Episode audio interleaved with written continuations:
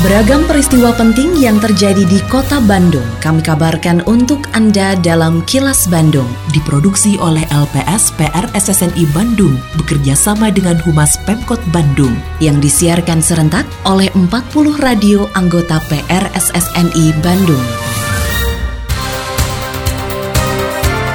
Sejumlah informasi aktual kami hadirkan untuk Anda dan inilah informasi utamanya. Objek wisata di Kota Bandung tidak ditutup tapi akses jalannya dibatasi. Kota Bandung tetap berlakukan checkpoint sampai 24 Mei 2021. Pemudik kembali ke Jawa Barat harus tes COVID. Saya Santika Sari Sumantri, inilah kilas Bandung selengkapnya.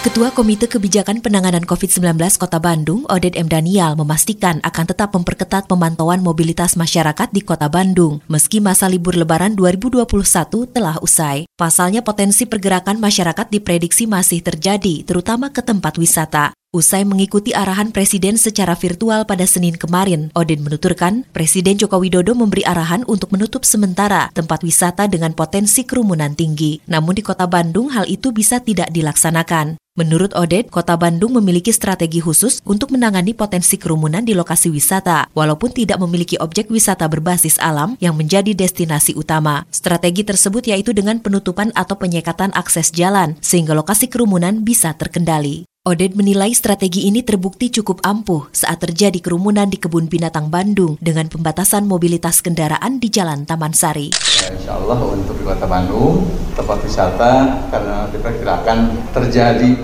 lonjakan itu adalah kemarin terutama ya Nah, diharapkan ya mudah-mudahan kita dengan strategi lain ya, tidak langsung menutup, tapi bagaimana yang disampaikan oleh Pak Kapolres tadi, kemarin juga ketika terjadi lonjakan, langsung strateginya ditutup jalannya, sehingga ketika terjadi lonjakan, kerumunan banyak ditutup, dan alhamdulillah bisa terkendali.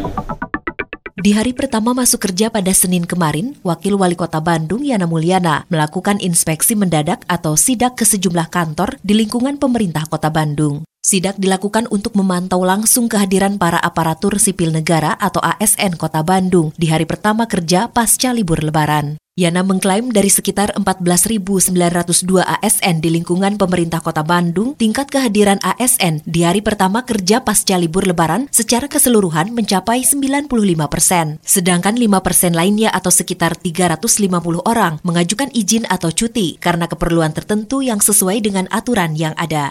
Hari pertama masuk eh, setelah libur Idul Fitri, setelah kita cek bersama-sama BK PSDM itu tingkat kehadiran dari 14.902 ASN di Kota Bandung itu sekitar 95% hadir. Nah, yang 5% sekitar 350 itu karena ada yang izin, kemudian guru itu mungkin ada yang shift atau apa ya. Tapi semua tercatat yang izin atau yang cuti.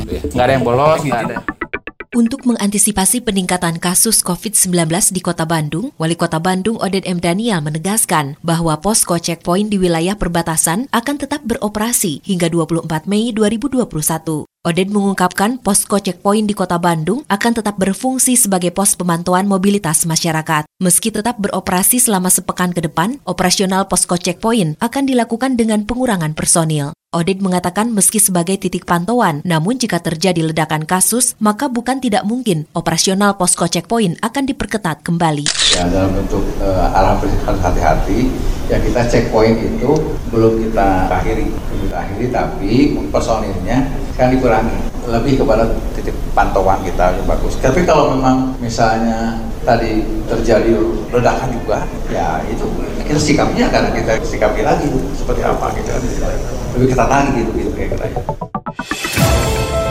Assalamualaikum warahmatullahi wabarakatuh. Sampurasun, warga kota Bandung yang saya hormati dan saya cintai. Saya Tono Rusdiantono, Kepala Dinas Sosial Kota Bandung menghimbau kepada seluruh warga kota Bandung, para wisatawan dan para pengguna jalan untuk tidak memberikan uang atau sedekah kepada pemerlu pelayanan sejahteraan sosial atau PPKS. Di antaranya anak jalanan, gelandangan, dan pengemis karena mengganggu ketertiban umum dan kelancaran arus lalu lintas. Selain itu, saya juga meminta kepada seluruh warga kota Bandung untuk tidak menggalang dana atau meminta sumbangan di tengah jalan dengan dalih apa pun. Terlebih kegiatan itu tanpa mengantongi izin resmi dari Dinas Sosial Kota Bandung. Apabila Anda menemukan adanya PPKS maupun penggalangan dana, diminta partisipasinya untuk melaporkan hal tersebut kepada Dinas Sosial Kota Bandung. Salurkan donasi Anda hanya melalui lembaga resmi. Wassalamualaikum warahmatullahi wabarakatuh. Kebakaran hebat menghanguskan dua buah bangunan ruko yang terletak di depan Lapas Sukamiskin Bandung. Kebakaran yang terjadi Senin sore tersebut sempat membuat panik warga karena lokasi kejadian berdekatan dengan stasiun pengisian bahan bakar umum atau SPBU. Kepala Seksi Rescue pada Dinas Kebakaran dan Penanggulangan Bencana atau Diskar PB Kota Bandung, John Erwin mengatakan, setelah menerima laporan adanya kebakaran, pihaknya langsung menerjunkan 8 unit mobil pemadam, mengingat lokasi kejadian berada di kawasan padat penduduk. Meski tidak menelan korban jiwa, kerugian yang diderita pemilik bangunan akibat kebakaran tersebut mencapai ratusan juta rupiah. Sedangkan penyebab pasti dari kebakaran masih dalam penyelidikan pihak kepolisian. Yang terbakar di sini adalah tempat servis mesin jahit untuk kepusian aluminium.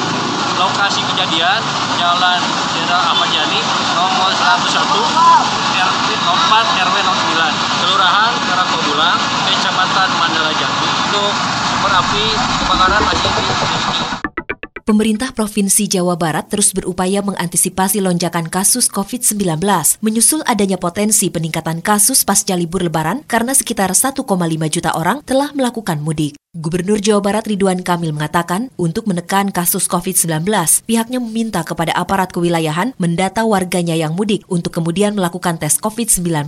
Selain itu, pihaknya menggelar tes COVID-19 di sejumlah titik penyekatan. Upaya pencegahan ini bertujuan untuk mencegah munculnya klaster COVID-19 di permukiman melakukan dua kebijakan. Satu, mewajibkan RT RW melaporkan siapa-siapa yang hilang selama lebaran. Artinya dia pulang mudik. Harus dilaporkan untuk dijadikan prioritas pengetesan COVID baik antigen maupun PCR. Kedua, kita juga melakukan pengetesan di arus balik. Ada 17 titik yang sudah disiapkan. Masing-masing titik ada 200-an pengetesan per titik.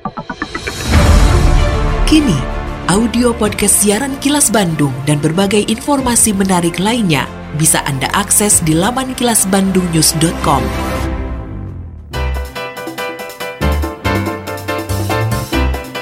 Berikut sejumlah agenda kerja para pejabat Pemkot Bandung Selasa 18 Mei 2021. Wali Kota Oded M. Daniel menerima audiensi pengurus Lembaga Lanjut Usia Indonesia Kota Bandung periode 2019-2024.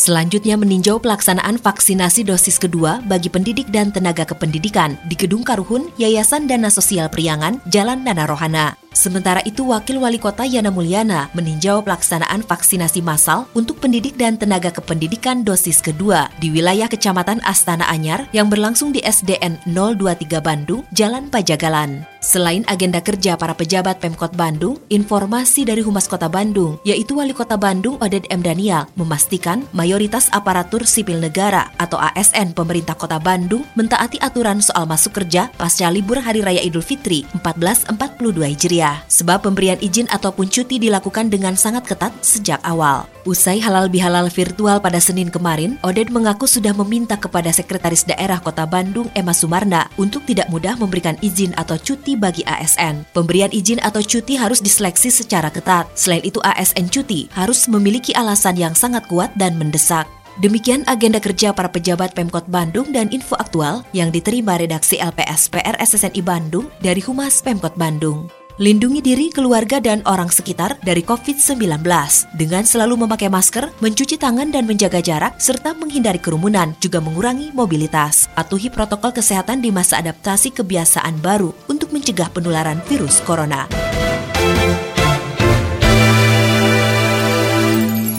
Terima kasih Anda telah menyimak Kilas Bandung bekerja sama dengan Humas Pemerintah Kota Bandung yang diproduksi oleh LPSPR SSNI Bandung.